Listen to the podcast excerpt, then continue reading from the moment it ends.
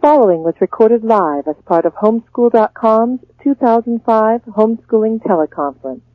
To order additional recordings, visit www.homeschool.com or send an email to orders at homeschool.com.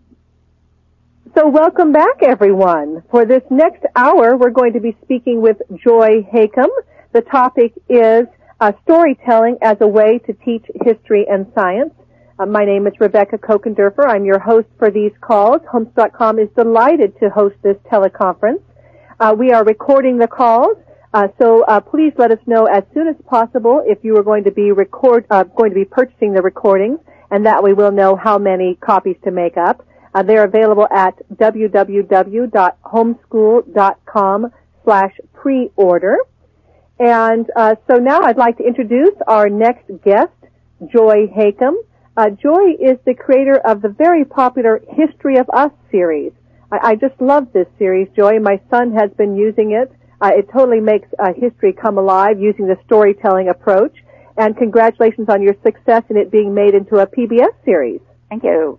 Can you tell us a little bit more about yourself and how you came to create the History of Us series? Uh, I was a I was a newspaper reporter and a mother, and uh, I had been a teacher and um, my kids hated history, which seemed very strange to me because history is stories and adventures and heroes and villains. It's everything that kids should like. And um, I started looking at the books and then and, and reading some of the literature on textbooks, and it was clear that um, we were doing something counterproductive, and we were making this wonderful subject into something dull, and it, it didn't make sense. That is true because I mean, you think about children say, "Oh, I hate history," but they're learning history from a dry textbook that has been made. I, I've heard you speak about this in the past. That textbooks are made to be politically correct, where every story has a, a happy ending, and they're never uh, allowed to offend you know one group or another because then the textbooks won't get accepted in that particular state. Can you talk a little bit more about that? Well, also this is a business, and, and when you're selling to um, you know state adoptions and and he's invested quite a bit in in producing the textbook. Anything that might offend anybody, you know, needs to get out of there. So um, they're very timid and they're, they're dull. I mean, they're, the textbooks tend to be watered down and politically right, correct. Right. I know you're a fan of James Loewen's work too. Lies my teacher told me. Right. Yeah. About we, we, even the inaccuracies in uh, the school textbooks. Well, because because there is not a single author, so um, no one really you know, cares the way you know I you know I care, and uh, any author does because uh, my name is on it.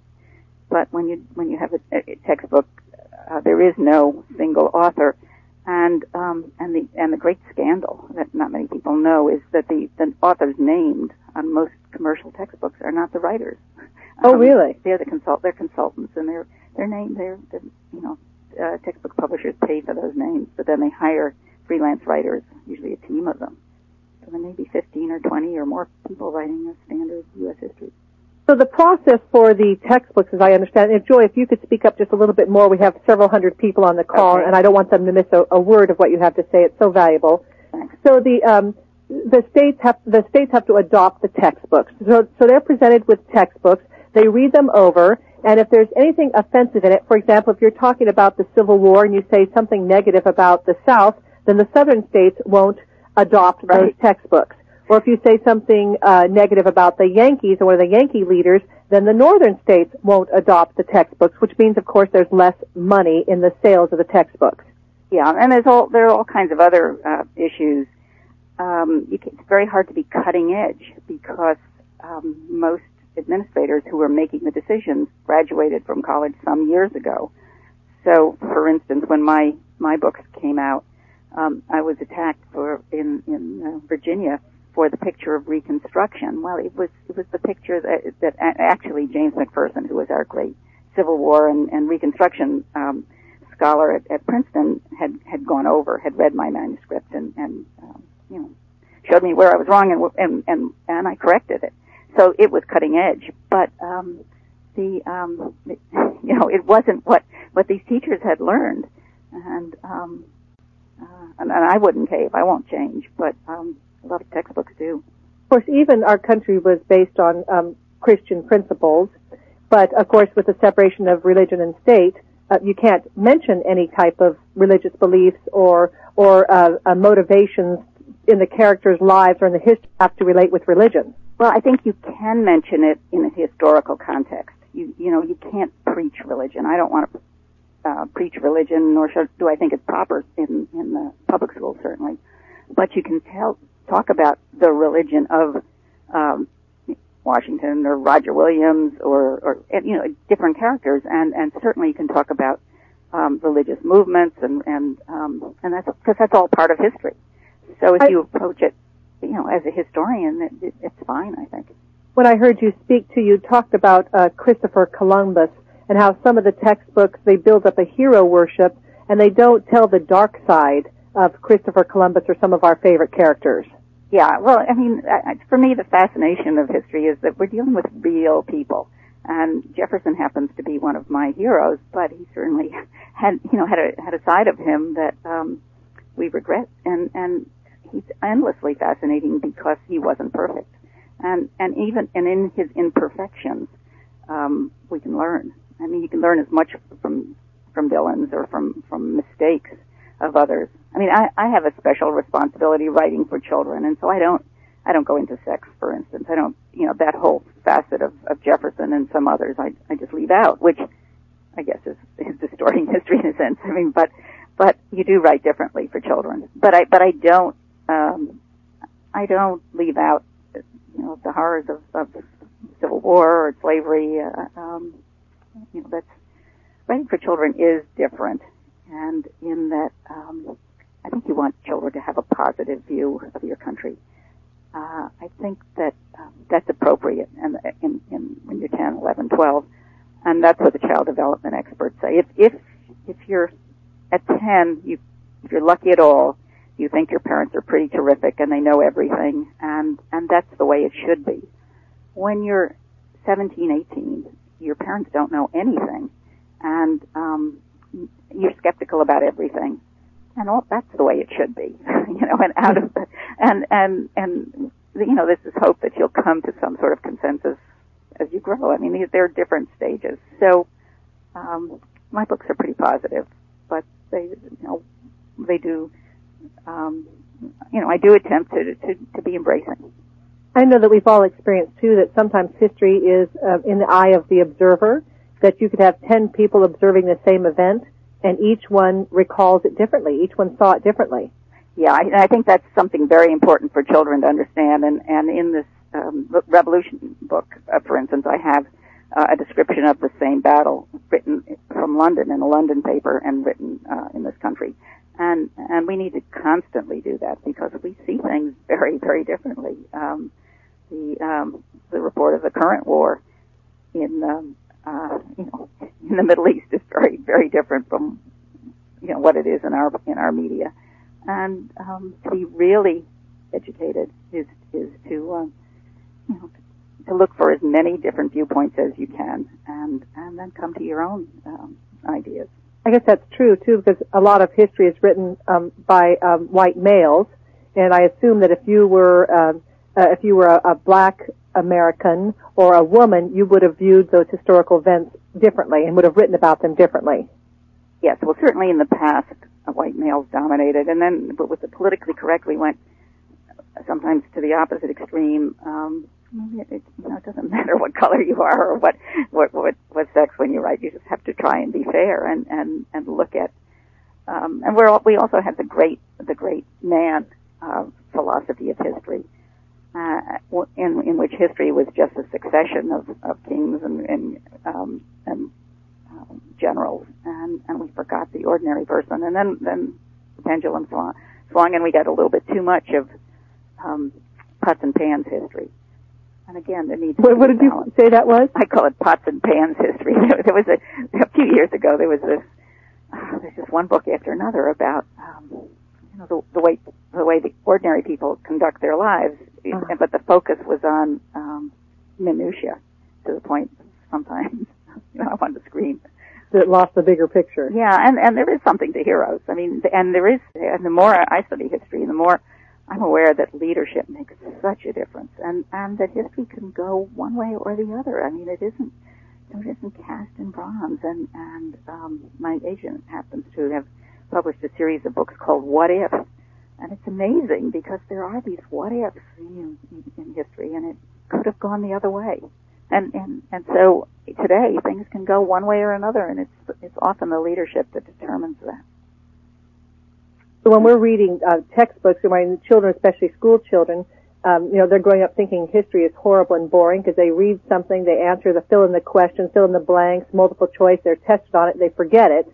Whereas uh, now as homeschooling parents, we have a unique opportunity to uh, to show our children that history is so dynamic, so alive, that it's fascinating, that it's that it's real life, that it's really exciting. Yeah, well, I'm I'm so impressed with what you homeschoolers do, and I, I think just the whole idea of of creating a, a a home environment where everybody you know is learning together, and where mommy and daddy are excited by by learning and and excited by history, and and I, I see my books as just just a start, and um, you know I, I hope kids will go off and and read in lots of different directions, and and um, I get kids who write me wonderful letters and are often critical. You know, why did you say this? And well, that's that's great. you know, so you were you were a reporter and you were a mom and yeah. you wanted to write a history series. Mm-hmm. So now I know that you worked very hard and had a hard time getting it accepted in the beginning. Well, Can you tell us some more about that process? I, I had a hard time finding a publisher. That you were. Un- we just interviewed Cynthia Kersey earlier today. She talked about how when you have a goal, you have to be unstoppable. Your why has to be stronger than any obstacles you're going to meet in your way. Yeah, and you had some obstacles, but you were absolutely determined. I, I'm kind of, yeah, I, yeah, you, it's hard to knock me over. Um, the obstacles don't stop, by the way. I'm still fighting, um, uh, yeah, publishing battles. But um, yeah, I couldn't. I mean, it, it, I had nine and a half books written before I found a publisher, and um, it wasn't easy. And then, uh, you know, there were changes that the publisher wanted to make, which I just would not do. And um, you know, you, you have to believe in something and stick to your guns. But you know, I, I'm writing a new series now, and I'm so excited about that. And, and I'm writing about science.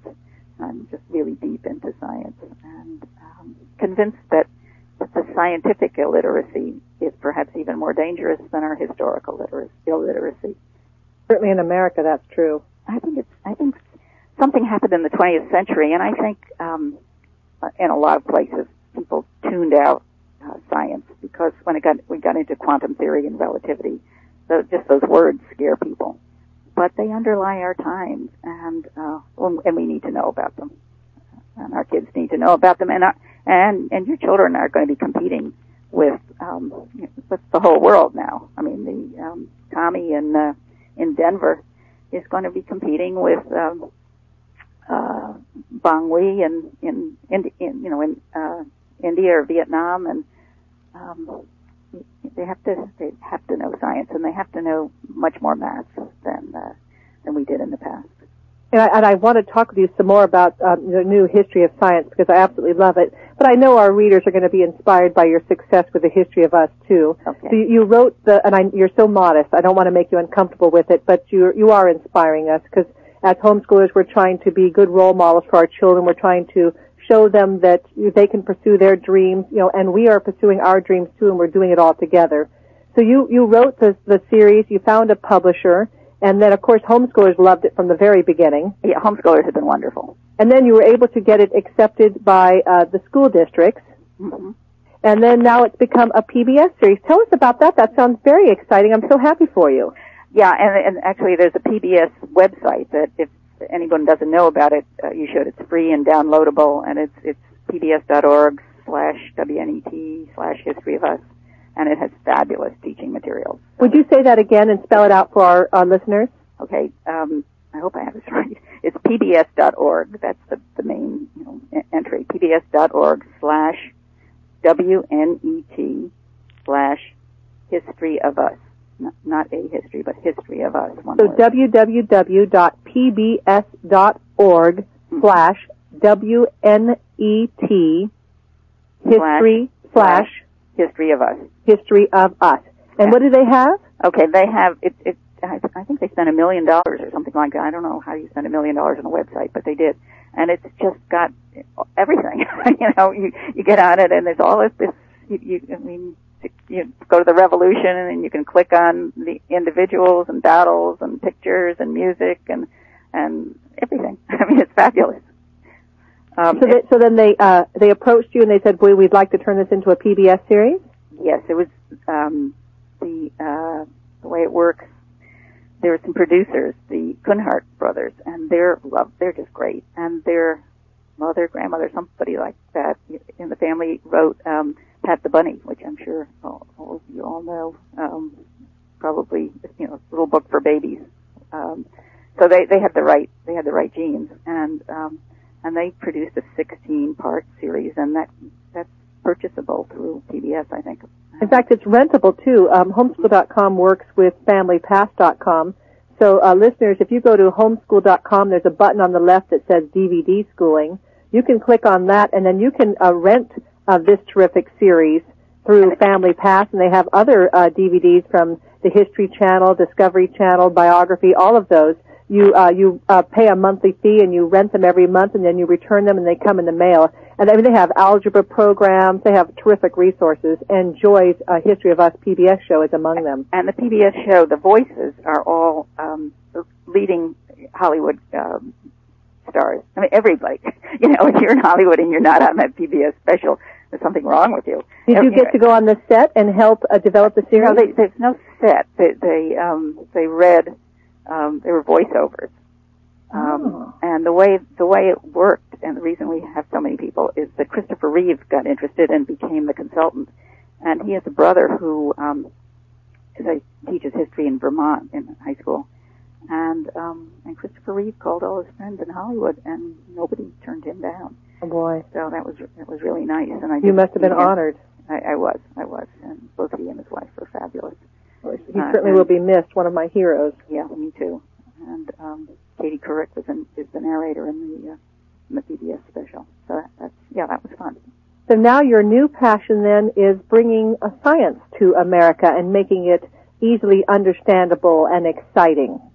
Yes, and um, I'm I'm just I've just fallen in love with science. I didn't realize what I what I was missing, and I what I think so many um, uh, so many of us um, have missed. I mean, science is, is people doing, you know, searching for uh, meaning in the universe.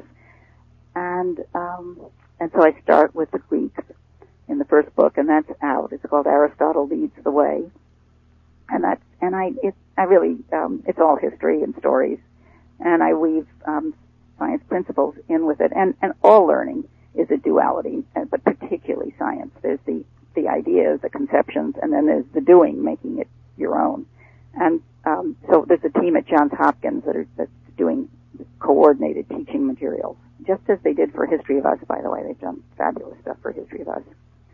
And um, so anyway, the first book is is Aristotle and the um, and the ancients. Is that available on Amazon.com? It is. Now Aristotle is going to be pretty hard to spell, but if they do a search for your name, um, Joy Hakim, and that's J O Y H-A-K-I-M, then that'll take them to this book, Aristotle Leads the Way. Yeah, I have, I have a website, joyhakim.com. Ah, good. So that, that tells all about it. www.joyhakim.com. And, and the, um, I have this wonderful, um, producer of, my books, and, and he has a great assistant who's, uh, was an art major, and so the art in the book is, will blow you away. I think it's just gorgeous. It's beautiful. And then the, the second book is called uh, Newton at the Center, and that's what we call classical science, and that starts with Copernicus and goes through Galileo and Newton and uh, the 19th century, and that also has fabulous um, art from the Middle Ages and the Renaissance and and um, through through the 19th century. Is that, that, almost almost out then? Yeah, that will be out in October. I don't I don't know what's delaying it. Um, it's because I finished with it quite a while ago, but uh, the publishing process is baffling to me. But anyway, uh, October, November, that'll that'll be out, and that's um, it's got a lot of world history in it. Um, I'm I, I'm just you know I'm just falling in love with these people, and they're they're um, I mean Newton was a real uh, weirdo, and um, and a acerbic kind of grouchy guy, poor man. He he had problems, and and Galileo was charming and and full of himself, and and um, just one after another and their relationships to each other and to the community and their problems with um, government. It's, it's a great story. But what then what I'm doing right now, and no one has done it for kids, and it it, it needs to be done, is writing about 20th century science, and that's quantum theory and relativity, and um, they are so interesting. And I'm I'm really lucky in that a um, an MIT physicist heard about what I'm doing and volunteered to read every chapter and make sure I get it right. Oh, you must be learning a lot while you're writing. Oh, oh I, I am. I'm just ecstatic with. Um, it's so exciting because teaching is such a great way to learn to something. learn, of course. And and teaching and writing are the same thing. I mean, they're just two sides of the same coin. I mean, I, I was a teacher, I was a writer, and and and and with your kids, I'd like to urge you to have them write. Nonfiction writing is, first of all, it's the art form of our time, and and a lot of uh, people don't quite realize that novels are wonderful, and I'm, you know, and there's a special truth in a novel, but but nonfiction is where we are today, and we have great nonfiction writers. Uh, nonfiction because we're living in the information age. Exactly, exactly. It suits us, and David McCullough is one of them. There, there, there are others, and people who are who are using nonfiction beautifully. But you know, we were interested in in the real world, and so are kids, especially boys. But if you can get your children to write nonfiction well, they've got to think well. I mean, that that really, um, you know, will help their minds work. You know, and and particularly to tell a story, to tell a true story um, again, the textbooks give you a litany of facts. That doesn't take much thinking to do that. And you don't put a picture in your head when you're right. reading it. And right. that's the key to learning, of course, is if you put that visual image in your head, then you have an easier time recalling it later. Exactly. But if you, to write a to write a story, and and you know, want our kids to be able to do that, you have to. That, that's that's a, a um, it has a beginning, a middle, and an end. There's a structure there, and they have to think in order to do that. So the more well, that's you, your specialty, Joy. Yeah, of course, is taking difficult subjects and teaching them through storytelling. Why do you think that storytelling sticks? Well, we all love stories. you know, I was, I was reading the Arabian Nights the other day. I mean, you know, from just going way back, um, we remember stories. Um, uh, one of my favorite stories is Gilgamesh, which goes back to Sumeria, to the, the ancients. It's a, just a great tale, and so you you just re, you know it's you remember it. It's got people and events, and you know, there's, there's a structure. Your advice is to encourage our children to write nonfiction, but maybe not to do it in the strict five paragraph form, but instead to have them write in a story format Right. Oh my gosh, that sounds terrific because then you, you keep reading, you keep learning more instead of just, you know, having it dry and boring and you stop. And yes, and in order to make a good story, you're gonna, yes, they're gonna have to go out and research and look, it's the story that's, it's all in the details. You know, as, as a newspaper writer, you, you, you know, you, um, you're constantly aware of that. If you can find little details, if you're writing about a character and, you know, a real character, and you, you describe the buttons on his jacket, um, that or, that tells you a lot. You know, are they shiny and brass, or are they worn out, or are three of them missing? You know, already you know something about it when you have that little detail, and it, and you remember it in your mind. So that's that's you, and it, it teaches kids to be observers. Plus, it sounds like a lot more fun for them to do as well. I I think so. I mean, I I, I find that you know, from the letters children write me that they they want to think and sometimes when I go into schoolrooms and see these kids bored, um, you know, it's, it's awful. Like I, I know that you have a passion for um, changing and helping American education in general. You know, what do you see as your mission in this regard?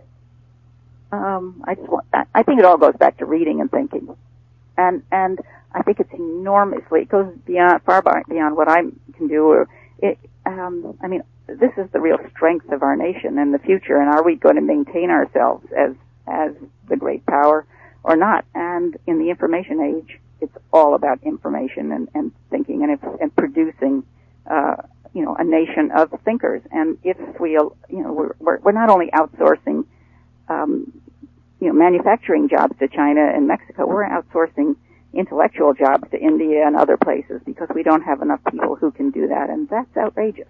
That's in science.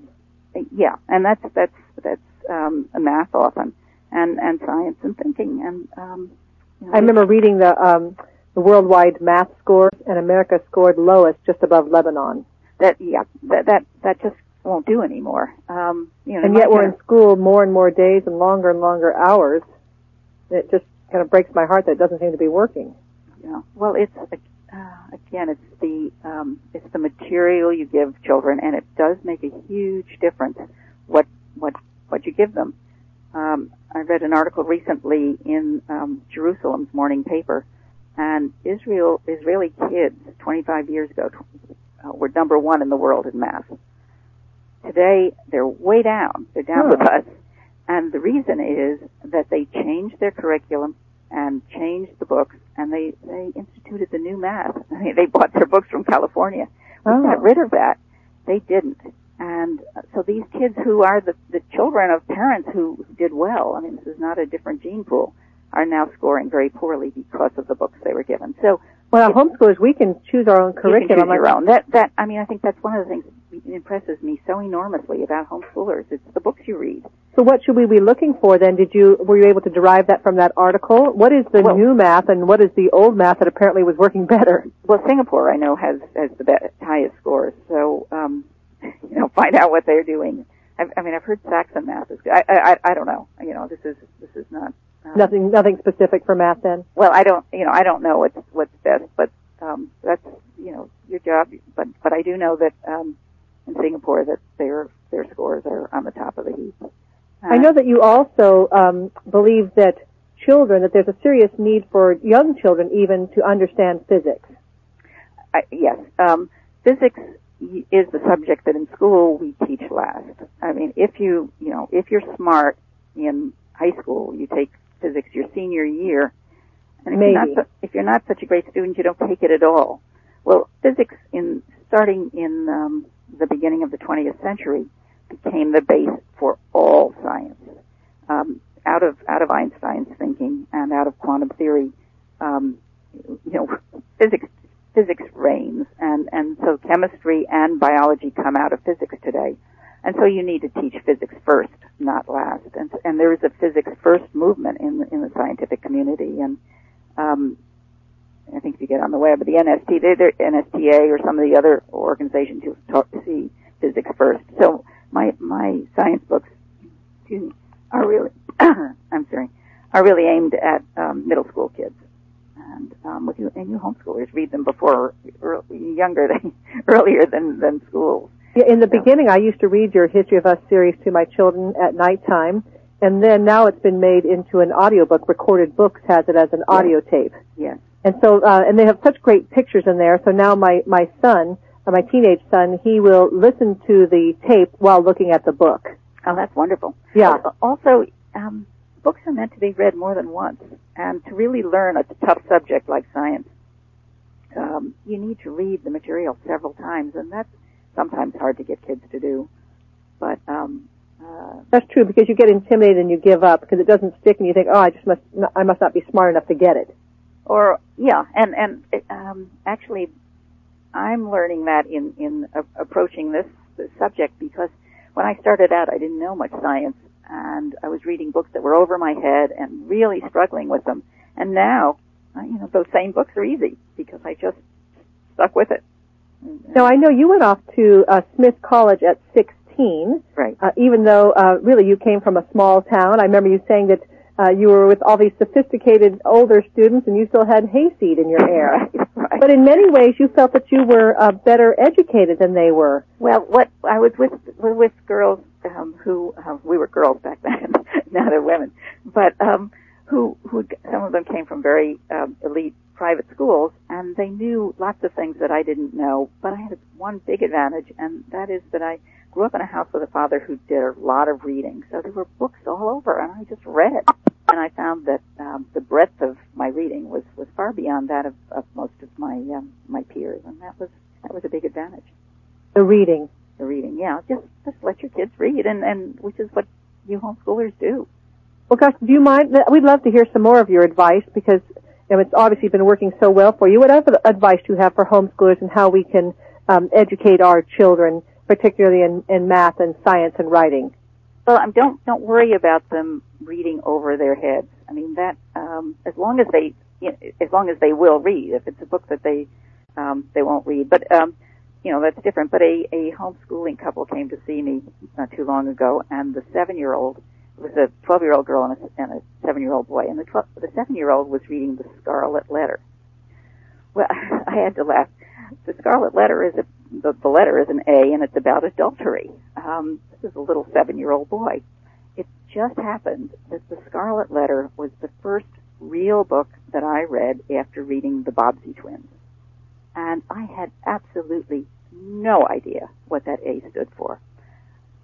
Um, I picked it off a shelf, and nobody told me not to read it. And I knew what the book, what the story is about, is fairness and unfairness, and um, uh, it meant a, it just meant a whole lot to me, as it obviously did to this little seven-year-old boy who was totally absorbed in it, and um, it, it, you know, it wasn't harming him in any way. It, it, it, it, it stimulated me to, you know, read a great writer and to have to think about why um, this woman Hester was being treated unfairly. You know, so uh, don't worry too much about what. You know, if your kids will read, they're not going to be harmed by. Um, you know, they're going to miss a lot of things that you may worry about. And audiobooks are a great resource too because uh, the child may not be able to read at the that level, but they can listen to it and understand it and develop that good vocabulary. Yeah. Um, uh, the the um, they're they're fairy they're old fairy tale books that I read as a child and loved,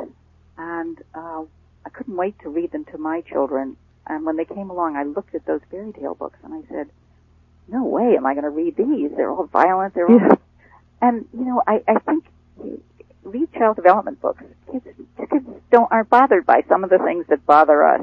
So just let them read the classics and don't worry too much if um, you know they can. They're not going to be corrupted by things that uh, that we often worry about. Thank you. It's excellent advice. Uh, any other advice you have for us? Um, just have fun with history and and and take your kids to uh, historical sites and and um, let them you know let them lead you to um, learn with you. But I, I think you guys know more about. I'm I'm just so impressed with with what what you do with your children and with the homeschooling. And I remember hearing you speak too that uh, history does not have to be um, taught in a timeline order. You know, for example, you mentioned that you can uh, study about women in history, or like you're doing, you're studying about the history of science. So you can approach history in lots of different ways. It doesn't have to be, you know, starting with the, the time of the dinosaurs and moving along a timeline. Although uh, it helps to do to have to have some kind of chronology, and um, because kids do need to put it in the uh, in a setting. So if you don't study, if you if you study um, ideas or, or and subjects and pull them out of the chronology, I think it does help to let kids know where this, to give them some clues. I mean, I, um, I suggest to teachers that they have a clothesline in their classrooms and that they put, um, you know, clips on it and, and clip there aren't that many dates that you really need to know. And in, in U.S. history, there are, um, you know, uh, 20,000, 30,000 years ago, we think the first people came here, and then in 1492 and 1776 and 1860. Only, you know, a few really key dates. But, um, and then you, something is between one of those, and that, that, that's helpful. But a lot of kids have no sense at all of, of chronology, and, and, and that's too bad. So I, yeah, I think you do. There are a lot of uh, homeschoolers too who uh, keep a book and they write the dates on the top of the pages. And when they read a book or they go to a field trip or something like that, they come back in and they enter it into that book. Oh, that sounds so like great. Isn't that good too? Yes. Yeah, so the child, like you said, gets an idea of what came before, what came after, what you know, this influenced that. Yes. Yes. What's your What are your thoughts about reading, um, you know, original history book, you know, reading autobiographies as compared to biographies? Oh, I think that's wonderful. I, you know, I think that um, uh, you know, the more you read, but I also think you have to keep telling kids that even autobiographies aren't necessarily true. We don't, we, even if you, even if the author uh, thinks they are, I mean, we all see ourselves um, as we wish. So Thomas Jefferson would probably not have put some of his exploits in his autobiography. Well, you know he wouldn't have. and um, that's a good point. Yeah, and uh, well, beyond people hiding things, sometimes we we like we fool ourselves. We we don't like to face um, the reality of ourselves. So, you know, in order to get a real picture of someone, you need to read several books and um, especially in the information age too, where we're just besieged with information. I suppose, and on the internet too, I suppose we have to raise our children whenever they look at a source to say, to ask themselves, okay, why should I believe this? The internet is really dangerous. It, because you don't know who wrote it or what their agenda is. Right. And, and I constantly find, um, the fact that it's in a book, there is something about seeing something in print, you kind of think that it's true. And, um, authors make lots of mistakes, including me. So um, you have to um, you know approach everything skeptically, and and read several things, and um, you know you'll get overall you'll get the um, you know we we all do our best. But and what what's happened in American history again and again is that an author makes a mistake, maybe a good author, or a good historian, and writes it up, and then someone else takes that, another historian, and before long, that's become history as a mistake. Mm-hmm. And, um, like uh, Betsy Ross. Well, Betsy Ross is a mixture of, you know, yeah, of myth and truth. I remember as a child growing up, I thought for sure that she worked right alongside. I thought she was probably married to George Washington, right. and that George had asked her to make the flag. But in reality, Betsy Ross was just a woman who was born in this particular town, and several generations later, her ancestors got together and said, "Hey, let's create this myth about Betsy right. Ross and the flag." Yeah, well, I I grew up in in New England in in Rutland, Vermont, and I don't think I'd ever heard of Jamestown. I mean, for me, uh, the way I was taught history began in New England with uh, Plymouth. So, uh, you know, we kind of distort history to uh, to suit the times, and uh, and and and writing history, you feel kind of humble because um, each generation does its own history. Um, you know, thirty years from now, that's true. They'll forget me. I think our listeners um, do a Google search too for, or go to Amazon.com for James Loewen's book because I know Joy recommends those. His last name is spelled L O E W E N, and uh, one of his books very popular with homeschoolers, "Lies My Teacher Told Me," and that's talking about what Joy and I have been discussing about the the Betsy Ross myth and some of the uh, information about Christopher Columbus that we, the darker side that we don't read about in our in our hero worshipping textbooks. Yeah, I'd, I'd, like to recommend some other books. Jean Fritz's books on history are very good. She's a um, she's a scholarly person, and and um, that's Jean Fritz, G E N E and F R I T Z. Yeah, she writes uh, American history primarily. She's a very very good writer, and uh, for children. And uh, Genevieve Foster, who you can find her books on the web. She she wrote. Um, she's not alive, I don't think anymore, but she wrote a book called George Washington's World and another Augustus Caesar's World. They're they're very readable, um, and it's good history. Genevieve Foster. Oh, that's excellent. Well, let's open up the call, Joy, so we can uh, take some questions. So, callers, if you would please um, mute out your phone. Uh, either use the mute button on your phone, that's the easiest way, or press star six, and that will mute out your call. And then when you want to ask a question, you push star six again. So here we go. Hello, everyone. First question for Joy Hakim, the author of The History of Us, and also The History of Science. On topics. Say that what again. Topics the, what topics do The History of Us cover? History of Us. Joy, let me repeat that question. She was asking what topics and what date range does The History of Us series cover? Okay, it's it's um, ten books and ten small books. I decided, um, you know, I, big books are intimidating. Yes, I so, agree. Uh, so I, you know, these are reader friendly, and I developed these with kids, and I actually paid children to uh, to be my editors. I paid five dollars a book. I was a big spender, and and I asked them for their comments. And one of the things was, you know, small books work and and fairly short chapters and um, paragraphs. Um, as to what it covers, it's the whole nine yards. I, I start with the people coming over the Bering Strait in book one. The second book is the colonial period. The third book, the revolutionary period. The sixth book is the Civil War. And it goes through 9-11 in, in the tenth book. And I'm currently writing, this is not easy, oh my gosh, um, about the, um, the, the current Gulf War. Oh. So it's, it's, um, every, you know, it's the basics of American history. And I try and cover, uh, you know, the eighth book I do a lot of on economics. Uh, that was, that's the book that, um, the end of the 19th century when you have robber barons and the labor movement, and it was a good time to introduce economic you know, terms, which I which I do. Um, I do there's quite a bit of geography and uh, sociology, you know, but it's all woven into into a narrative. And the books are available at joyhakim.com and then also uh, amazon.com and then the re- recordedbooks.com has the uh, recorded version of it as well, except it's best to do both. Uh, you can't really understand it if you're just listening to the recorded version. You need to listen to the recorded while you're looking at the book because she has a lot of original documents and um, and photos in there that make it come alive.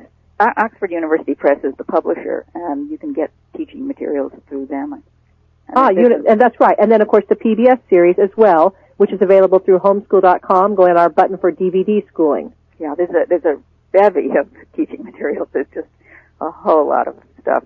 Um, So it can really become your U.S. history curriculum. yes, yes. That's great. Let's take another question, Joy.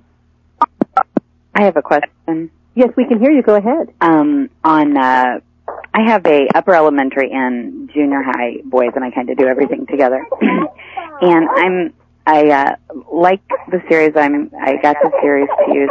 But I'm wondering what can I incorporate so far as doing maybe projects or hands-on activities or that type of thing. Joy, let me re- repeat that question. So she says she uses the um, series with her upper elementary school age child, I think she said, and she was wondering if you had any ideas for hands-on activities that she can incorporate into it.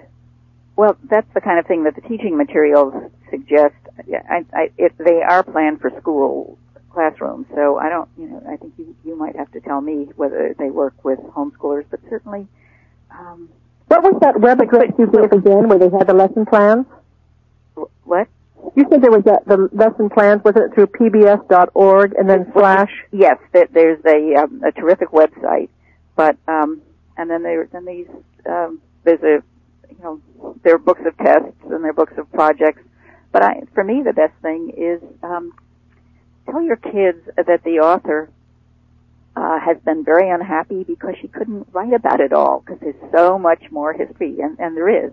And suggest to them that they write their own chapters of a history of us, that they interview their grandparents, that they go to the um, uh, you know the, the city center, to the, the um, talk to the mayor, to find out the history of your community.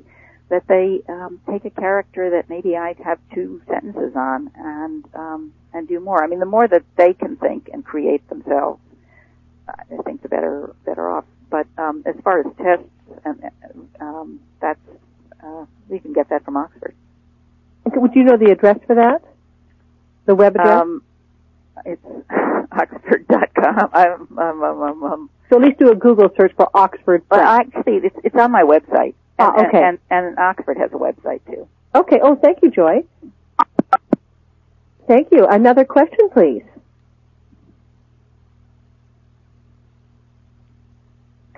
Can you hear us? Later. Does anyone else have another question for Joy Hakim, History of Us? oh no!